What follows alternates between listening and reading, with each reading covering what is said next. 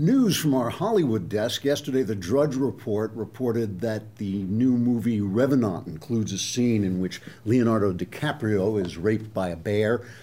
Fox, the studio that made the film, denies that. They say the sex was consensual, and DiCaprio lied about it later because he regretted it.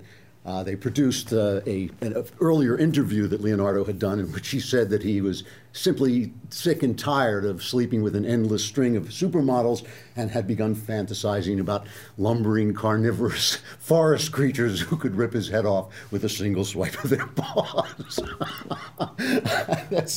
Anyway, he said, DiCaprio later admitted that he'd gotten drunk on the set of Revenant and had made a boo-boo. Or maybe he'd made a yogi.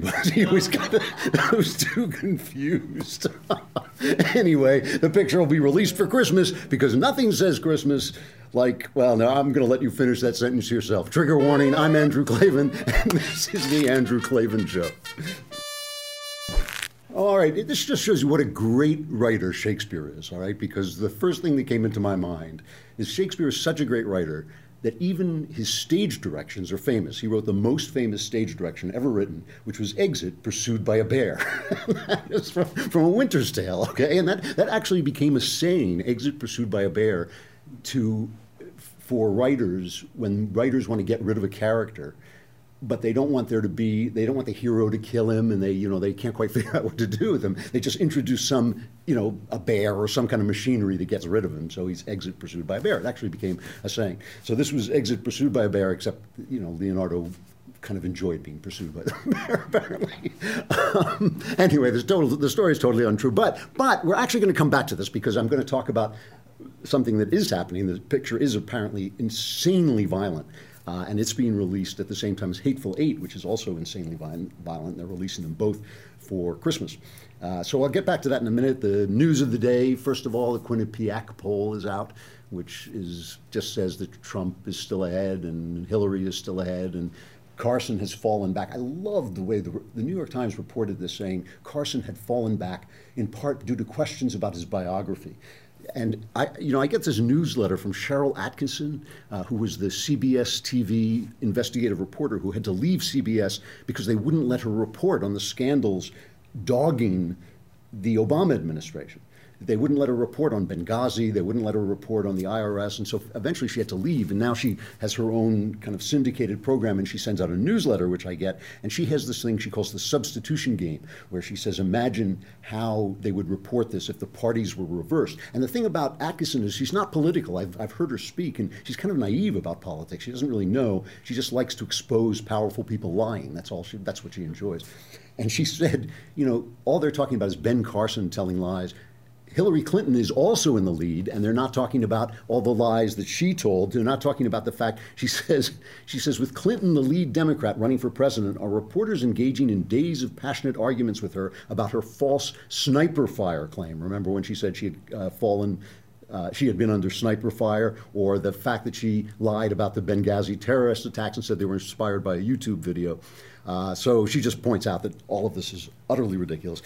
Republicans do have a choice, however, since the poll shows that Trump will lose not only to Hillary, but to the crazy guy, Bernie, what's his name, the communist Bernie. So he'll lose to both of them. So we have to choose whether we want to vote for Trump and lose, or vote for Rubio, who's probably the next guy in line, and possibly take back the White House. That would be exciting. However, speaking of lying, we've got to go back. I know I keep returning to this, but it's what's going on this week, and I don't mean to be obsessed about it, but we have to return to Paris, where Barack Obama is saving us from the sun.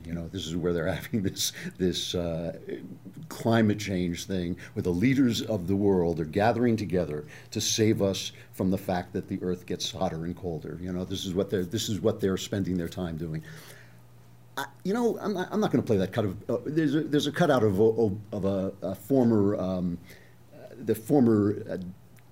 intelligence chief saying that Obama ignored all the warnings about ISIS and all this stuff. The point is simply that he is ignoring now everything that's going on. And listen to these speeches they're making in Paris. Obama says, this is a turning point. This is the moment when we finally determined we would save our planet. French President Hollande says, never have the stakes of an international meeting been so high, since what is at stake is the future of the planet, the future of life. You know what this reminds me of? It reminds me of little boys. You know how when little boys tie towels around their neck and pretends they're a cape and they're Superman, you know, and they go off to fight back? This is what this reminds me of. I mean, real stuff is happening, and this complete fantasy. I mean, the Earth is falling into the sun. That's what's happening, and so sometimes it gets. Some of our lakes used to be glaciers, you know, long before we did anything about it. It's always, the climate is always changing, so why we're getting upset about it now, complete mystery. It's a complete mystery, except that it gives these guys something to do while they're not taking on ISIS and saving the world. So what we've been talking about is about purpose all week. There is an excellent article, you will not credit this, but there is an excellent article today in the New York Times. And the New York Times, a former newspaper, has this really interesting thing that it does, that the front page of the New York Times is virtual left-wing propaganda. They leave out stories. No scandal story about Obama will touch the front page of the paper. No scandal story about Hillary. It'll flash up there maybe for a day and then disappear. Anything that's a scandal, if Hillary isn't a scandal, the headline will be, you know, Republicans seize the moment to take advantage of, you know, a misstep by Hillary. It's always how the Republicans are using this thing. Anything that a Republican does wrong is immediately brandished across the front page. Front page is all lies. The New York Times front page is just one big lie. Their op-ed section, which I call Knucklehead Row, is a series of highly educated, well-dressed idiots ranting about their left-wing prejudices, and they're wrong. I mean, Thomas Friedman and Paul Krugman, they are wrong again and again and again, provably wrong. They say this is going to happen, and it doesn't matter. They just never lose their jobs. And there's Ross Douthat, who's a very intelligent he's a Catholic columnist, but he writes about the culture and very intelligent. He must be like the guy in the Thriller movie who wakes up in an insane asylum and has to prove that, you know, no, I'm not one of them. I'm not. You know, yeah, right. Put him back in, you know, put him back in the cell. Please, not back into the New York Times op-ed page. Yes, back onto the op-ed page with you. You know, he's just this weird voice of reason in the New York Times. But inside the New York Times, there are frequently good reporters. And what they do is they do good reporting on the war and good reporting on the economy. And then when people go back and say, you know, you guys never reported on this, the New York Times says, oh, yes, we did. We did a three-page article on page B17 that you may have missed, you know. And so they do report the news sometimes, but it's buried inside. So today they have this excellent piece on the inside, on the economics page by a guy named Eduardo Porter. And he points out that in order to get rid of carbon, which is causing climate change, according to this fantasy, there would have to be no growth. And for most of human life, there has been no growth. There has been no economic growth whatsoever, except for 200 years ago when the Industrial Revolution happened and they started finding oil. So he says it's innovation in oil. I would add capitalism, but if you said that in the New York Times, the entire paper would burst into flames. So it's really innovation, oil, and capitalism are what have caused this amazing explosion in human civilization. And what's happening in terms of carbon emissions, 70% of carbon emissions are coming from developing countries. China is the leading one, India, but all these poor countries that are trying to catch up with us. And what they're saying is, they're saying to America, you should stop growing so that we can catch up. That's literally what they're saying. You have to stop burning coal so that we can burn coal. And Obama's going, yeah, good idea. You know, that'll really help. And what this guy points out is without growth, and he interviews leftists and he quotes leftists who want there to be no growth. They want growth to stop to save the world, okay? And he points out that without growth, we'd have to have slavery again. That's how people lived before there was growth. It was innovation and technology that ended slavery, that made it possible to start talking about, well, maybe we shouldn't be holding people as property. That's what it was. It was oil that kept people from being slaves. And of course, as he points out in this article, it was also that gave women a chance to do other things, because women bore a lot of the stuff that women did is now done by machines. I mean, a lot of the stuff in homes that women did, you know, women worked just as hard as men throughout history, but a lot of the stuff they did is now taken care of by technology, and that gives them a chance to explore other options outside of the home. All that stuff goes away without growth. All the good stuff, all the stuff about life that we love is gone without growth. And this guy actually points this out and points out that the left wants to do this. And he concludes by saying we can stop the evil of climate change with technology instead of cutting carbon emissions. The fact that climate change is a complete imaginary problem doesn't come up. All right. This brings me back, as I will explain, to bear rape, okay? This all comes back to bear rape. The fact that these guys are dealing with imaginary problems while we have real problems, and the question that I keep asking is this question of purpose, okay? What is the purpose of freedom? Because the problem with freedom is it makes you rich. Freedom makes you rich, it makes you happy, it makes you peaceful. You know, free countries are usually more peaceful. And then the question is, what do I do now? And it's the same question you ask in your everyday life, okay? All of us have problems, right? We get sick, we have romantic problems, we have money problems. This happens to everybody. And when that's happening, you have to deal, okay? So you have to make money, you have to have money, you have to take care of your health. If you don't have your health, you can't do anything else. You know, your wife or your husband walks out on you, you gotta deal with that, you're emotionally a wreck. All those things, you know, when hardships come, you find out what you're made of. But when the hardships stop, when you reach the place of peace, that's when you find out what you're about, when you find out what your purpose is, when you have enough money, when your marriage is stable, when your health is good, what do you do then? You know, do you volunteer some time? Do you give money to charity? Do you build a new business? Do you start, you know, take the business that you're in and do something fresh and new that you've never done before? You know, what's your purpose? What's the purpose that you have? Because for most of human history, before oil, before innovation, before capitalism, we're clawing our way out. We're just eating. You know, just give me something to eat because I'm hungry. You know, I'm going to eat. And that, after you get to that point, and you have this beautiful America that we're in, where everything is great, what do you do then? Okay. So the Hollywood Reporter points out that all these Christmas movies are coming out, and they are just filled with violence. And here's the picture. It's called "How Much Blood and Guts Will Oscar Voters Endure?" And the reason they open these movies at Christmas is not because they're necessarily Christmas movies. It's to get them in the Oscar running, you know, because so they're open this year. So the Hollywood Reporter says, a frontiersman is impaled through the head by an arrow. A bear rips the flesh off Leonardo DiCaprio's back. That was the scene that people thought was rape. And then DiCaprio dives off a cliff on a horse, eviscerates the dead beast, and scoops out the guts so that he can take shelter in its carcass. These are the scenes from The Revenant about a frontiersman. Might be a bit much for the faint of heart. The Fox and Regency film isn't alone in stretching voters' appetite for gore. In Quentin Tarantino's The Hateful Eight, which none of us is going to see because he calls cops murderers, a bullet blasts a man's head to pieces while a woman gets slapped around so much that it isn't quite clear if all her teeth remain. These two major movies will attempt to outdo each other in the brutality stakes this award season, and just how willing Oscar voters are to tolerate their extremes may go a long way toward determining whether they emerge as frontrunners in this year's extraordinarily heated competition. Many people, by the way, walked out of screenings of these pictures because they were just too tough.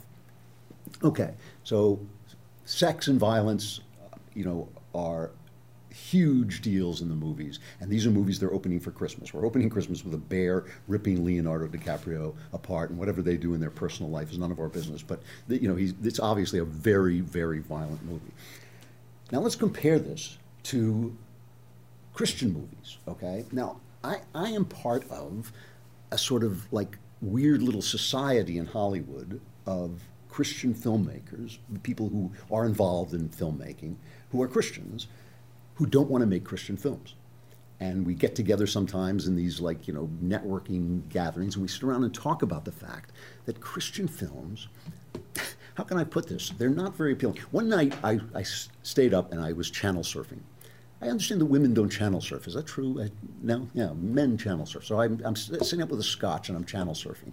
And channel surfing for me is like a game of Russian roulette, because if I hit the movie The Godfather, 2 hours of my life disappear because I can't stop watching it. I don't know what that is. But I'm channel surfing and I hit the Hallmark channel, which I've never seen before, or I've never noticed it before.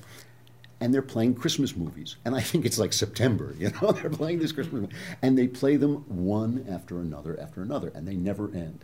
So I brought in just trailers for these Christmas movies, okay? Just play the first one. I don't even remember which one I put first, but it just doesn't matter. Just play the first one. This holiday season, the search for the perfect gift is on. And the one thing Jesse Armstrong wants is to find his mom a husband. Join Gail O'Grady, Jesse, and Jimmy Jax Pinchak, Jesse, in a Hallmark Channel original movie, All I Want for Christmas. Okay, now play the other one. I just brought in two. These are two samples, but they're all the same. So just so you, to prove to you that they're all the same, just put up the other trailer. One act of kindness. Are you okay? Turns strangers into family. I want to find that girl who saved my life. I'm on it. Been up and down Main Street, Grandpa. I don't think this girl exists. Don't worry, we'll find her. Christine. You! Okay, this is unbelievable. You saved my life. Do you believe in miracles? The Christmas Secret. I don't want to make fun of these, but, you know, I sat and watched these movies, and I seriously think I stayed up till 3 in the morning watching one after another, and one would end and the next one would begin, and they were indistinguishable. In all of them, there's an unmarried woman. She's either unmarried because of her husband has died and she's left with a child, or because she works too hard. You know, she's too involved in something else. Some other thing has, you know. And there is either an angel or an accident of some sort, like some kind of coincidence, and that brings into her life the guy who is going to be her Christmas love, and over Christmas they fall in love with each other. And there's always a mom or sister who is bothering her, yeah, well, why aren't you married yet? And, you know, so who's the audience for this thing, you know? Like, it's all, I mean, every single one of them is the same. And again, there's nothing wrong with watching these things, and when you go to the theater, the same is true. They have, what do they have? Heaven is for real, and God is not dead, and Fireproof, and all this. And again, it's not like, I mean, I thought Heaven is for Real was an actual bad movie, but the other movies, they're okay. You know, they're clean, they're sweet, they're kind of entertaining. They're they affirm the beliefs of Christians in some sense, and. But they're just too neat somehow. And the way you know they're too neat is there's always a scene in them where somebody says, things aren't neat. You know? Like, if they got to tell you, they ain't showing you. That's the first rule of storytelling, right? And this is part of a view of Christianity. Let me tell you something. I write books for young adults in the Christian market. I write, you know, I have a series, The Homelanders. I have a series called Mind War, which is just about to conclude. In fact, you can get the third book now on Amazon. So, I write these books, and I can tell you for a fact that you can't say hell or damn. You know, now I don't mind this with the young adult books, because I think books for young people should be clean, and my books can be read by pretty young people. So it doesn't bother me.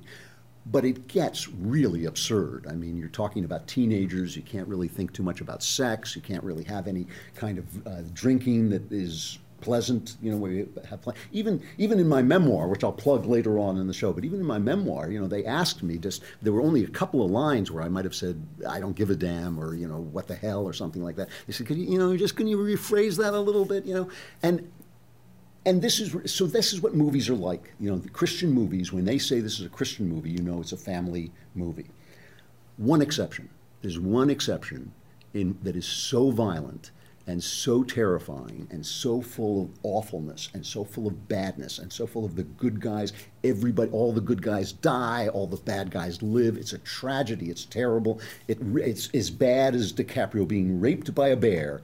There's one movie that Christian movie that is that violent, and that's The Passion of the Christ. Okay, the one Christian movie that is violent and awful and tragic is the one movie that deals with Christianity. Okay, because that is Christianity, right? That is what Christianity is about.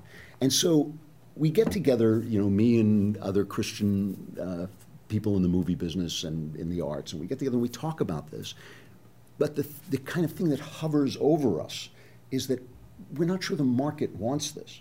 The artists want to make tough, gritty films about life that include a Christian worldview, because after all, if God is God, he's God of this world where people get raped by bears, you know? I mean, people get torn to shreds. All right, they don't get raped by bears, but they get eaten by bears. And nature is actually red in tooth and claw, as Tennyson said. You know, bad things happen in nature. And tragic things, and we do horrible things to each other. Movies are about sex and violence because people are about sex and violence. That's why they're like this, okay? So we feel like yes, we want to do this because we're artists, we want to write about life, but there's no audience. There is no audience out there, because the audience that wants to see DiCaprio torn to pieces by a bear is not a Christian audience, and the Christian audience wants to watch those Hallmark pictures.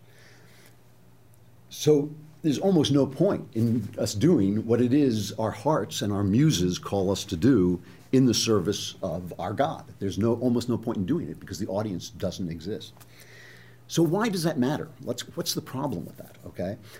Let me take a look. I mentioned Ross Douthat before, and I have a conversation he had with Bill Maher. And a lot of conservatives hate Bill Maher, and I don't. The reason I don't hate Bill Maher is Bill Maher is the one leftist who talks to conservatives, and if he respects their intelligence, will debate them openly. Andrew Breitbart used to say this, that Breitbart, he would go on his show, and Maher would let him talk. Ann Coulter, they were friends. I think they knew each other in college or something. They would get together. Now, there are things about Bill Maher I don't like, and you might see some of that in this clip. I don't like the fact that every debate has to be snide. You know, he has no way of making his point without being snide and derogatory.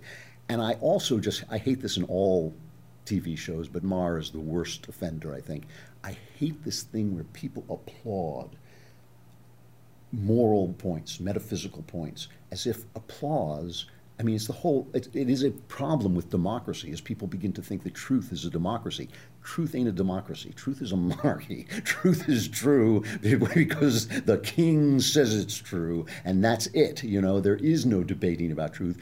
You know, every single person on earth could vote for the truth to be untrue, and the truth would remain true, and that is what is so appalling. What is so appalling about this Paris meeting is that they are just living in this fantasy world where they can do something about the changing climate and telling us what heroes they are. We are saving the world, we're saving the planet, with their Superman towel tied around their neck, but the truth remains true. So just listen to this debate and listen to what Douthat says. It's really interesting. This is Bill Maher, who made this film Religulous, and he's asking essentially, how can a smart person like Douthat believe in this, you know, talking serpents and God thing?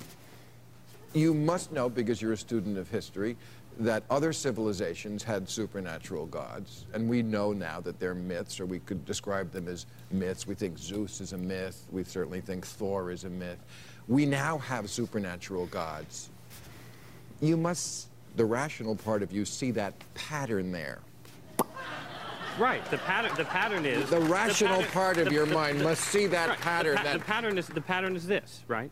People find themselves in a mysterious and mysteriously orderly universe. They find themselves equipped with sort of intense moral instincts, and they have religious experiences, and they develop systems that explain those. And over time, Christians think that God, you know, intervenes and sort of reveals himself, and that's why we have sort of progress in religion. But even, I think the point I would make, Bill, is just, you know, you ask how an otherwise intelligent person can believe in something metaphysical. But human beings are believing animals, period. You were talking about secular religions. Even, you know, secular liberals have their, you know, where are human rights, right? What is the idea of universal human rights if not a metaphysical principle? That can you find universal human rights under a microscope? Is it in the laws of physics? I would say no, it's so in the laws of common sense, which I certainly would not put virgin birth. See, that's where Maher is completely wrong. And this is what Maher doesn't understand. There is nothing commonsensical about human rights. If there were, every civilization would have discovered them, right? Every civilization knows it has to eat to live. Every civilization knows that it has to, you know, find food and build fires to stay warm. They all know this. Everybody figures that out because it's common sense. It's just common sense that a weaker man has a right to keep his property even though there's a stronger man nearby. That's not common sense. That's not something that occurs to everybody. That a woman has a right to determine to whom she will give herself. That is not common sense. It took centuries to figure that out. Only one civilization figured that out. And it figured it out for a specific reason. It had figured it out because of its relationship with God. It was not just the Jews who did it, the Greeks did it too. In fact, we have one of the great college professors of all time who will explain the entire history of Western civilization in 2 minutes. Listen to this. He'll explain where it all comes from. Western culture began with the democracy in ancient Athens. There, since Christianity hadn't started yet, everyone was gay. As a result, theater thrived, including the groundbreaking production of Sophocles' Antigone, which dramatized an extraordinary question. Does an individual have a natural right to defy the power of the state in order to obey the gods? Unfortunately, there were very few Jews in Athens at the time, so no one actually went to the theater, and Antigone folded out of town. There were Jews, however, in Jerusalem. One of them, Jesus of Nazareth, seemed to many to personify the presence of their one God, lending to individual man an authority and worth that superseded the prerogatives of both church and state. Church and state celebrated the joyous revelation with their traditional banquet, followed by a crucifixion, a clever plan to make sure Jesus' philosophy would never spread. Now, within the crucible of the Roman Empire, Jesus-inspired Christianity united the visions of Athens and Jerusalem, giving Western man the raw materials he needed to understand the imperative of individual liberty. He also had the raw materials he needed to invent the light bulb, but he didn't do that either. Instead, Rome was overrun by savage tribes who spent the next 1,500 years slaughtering one another while working out the ramifications of Christian loving kindness.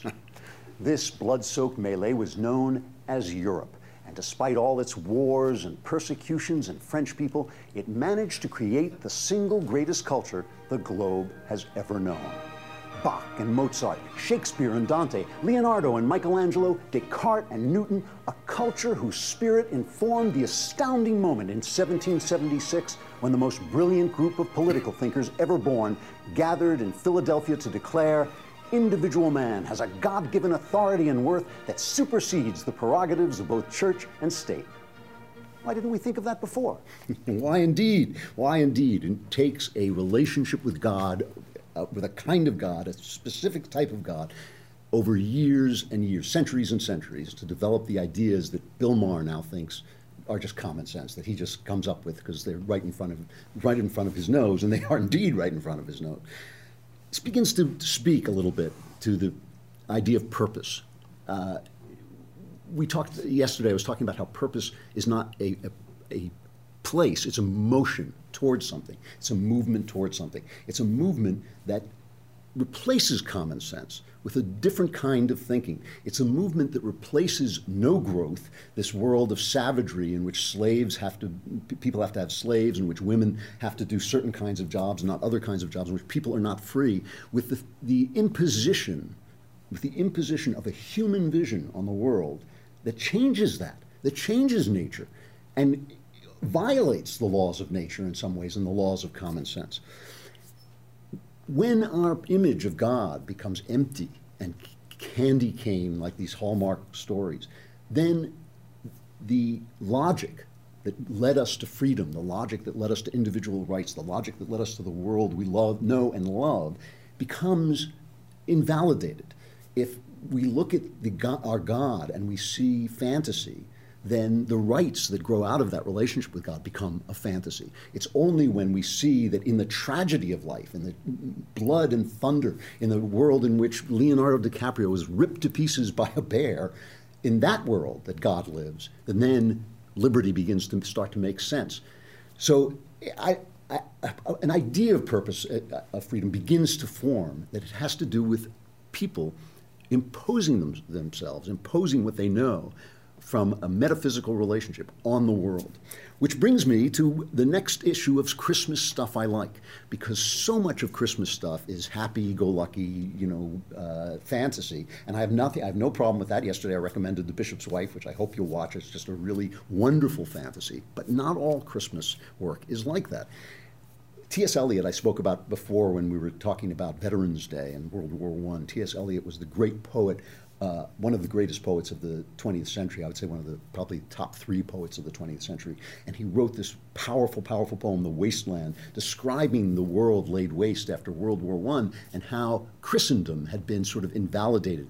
And yet T.S. Eliot rebuilt the Christian faith within himself, and he became a Christian. And just as he was becoming a convert to Anglicanism, what in America is the Episcopal Church, essentially, the Church of England, he wrote this poem called The Journey of the Magi, which is essentially a Christmas poem. And I'm going to read it because it's only 40 lines long, and it's or so, and it's very simple language, very straightforward, and it's just one of the Magi remembering what it was like to travel to see the birth of Christ. And the only thing you could, I'll just point out before I read it, is as they travel to see this birth, there are all these symbols of the death of Christ all around them, like the three trees against the hill, or the three crosses on which Christ and the two thieves will be crucified, and the guys dicing, the soldiers dicing, the soldiers who dice for Christ's clothing after he's crucified. And so the birth and death of Christ start to come together in this journey, until birth and death almost become one thing. And the ramifications of that are so profound that you'll have to think about it after I read the poem on your own. But here's The Journey of the Magi by T.S. Eliot, Christmas Stuff I Like. This is one of the Magi remembering. A cold coming we had of it, just the worst time of the year for a journey, and such a long journey, the ways deep and the weather sharp, the very dead of winter. And the camels, galled, sore-footed, refractory, lying down in the melting snow. There were times we regretted the summer palaces on slopes, the terraces and the silken girls bringing sherbet. Then the camelmen cursing and grumbling and running away and wanting their liquor and women, and the night fires going out and the lack of shelters, and the cities hostile and the towns unfriendly and the villages dirty and charging high prices. A hard time we had of it. At the end, we preferred to travel all night, sleeping in snatches, with the voices singing in our ears, saying that all this was folly. Then, at dawn, we came down to a temperate valley, wet below the snow line, smelling of vegetation, with a running stream and a watermill beating the darkness, and three trees on the low sky, and an old white horse galloped away in the meadow. Then we came to a tavern with vine leaves over the lintel, six hands at an open door dicing for pieces of silver, and feet kicking the empty wineskins. But there was no information, and so we continued, and arriving at evening, not a moment too soon, finding the place. It was, you might say, satisfactory. All this was a long time ago, I remember, and I would do it again, but set down this. Were we led all that way for birth or death? There was a birth, certainly. We had evidence, and no doubt I had seen birth and death, but had thought they were different. This birth was hard and bitter agony for us, like death, our death. We returned to our places, these kingdoms, but no longer at ease there in the old dispensation, with an alien people clutching their gods. I should be glad of another death. That's T.S. Eliot, Journey of the Magi, Christmas Stuff I Like. For another conversion story, I hope you'll pre-order The Great Good Thing, A Secular Jew Comes to Faith in Christ, my own memoir. It is now available in both Kindle form and hardback form for pre-order. It's going to take months and months and months to get it, but I would appreciate it if you pre-order it now. That's the show. We'll talk more tomorrow. This is Andrew Klavan, and this is The Andrew Klavan Show.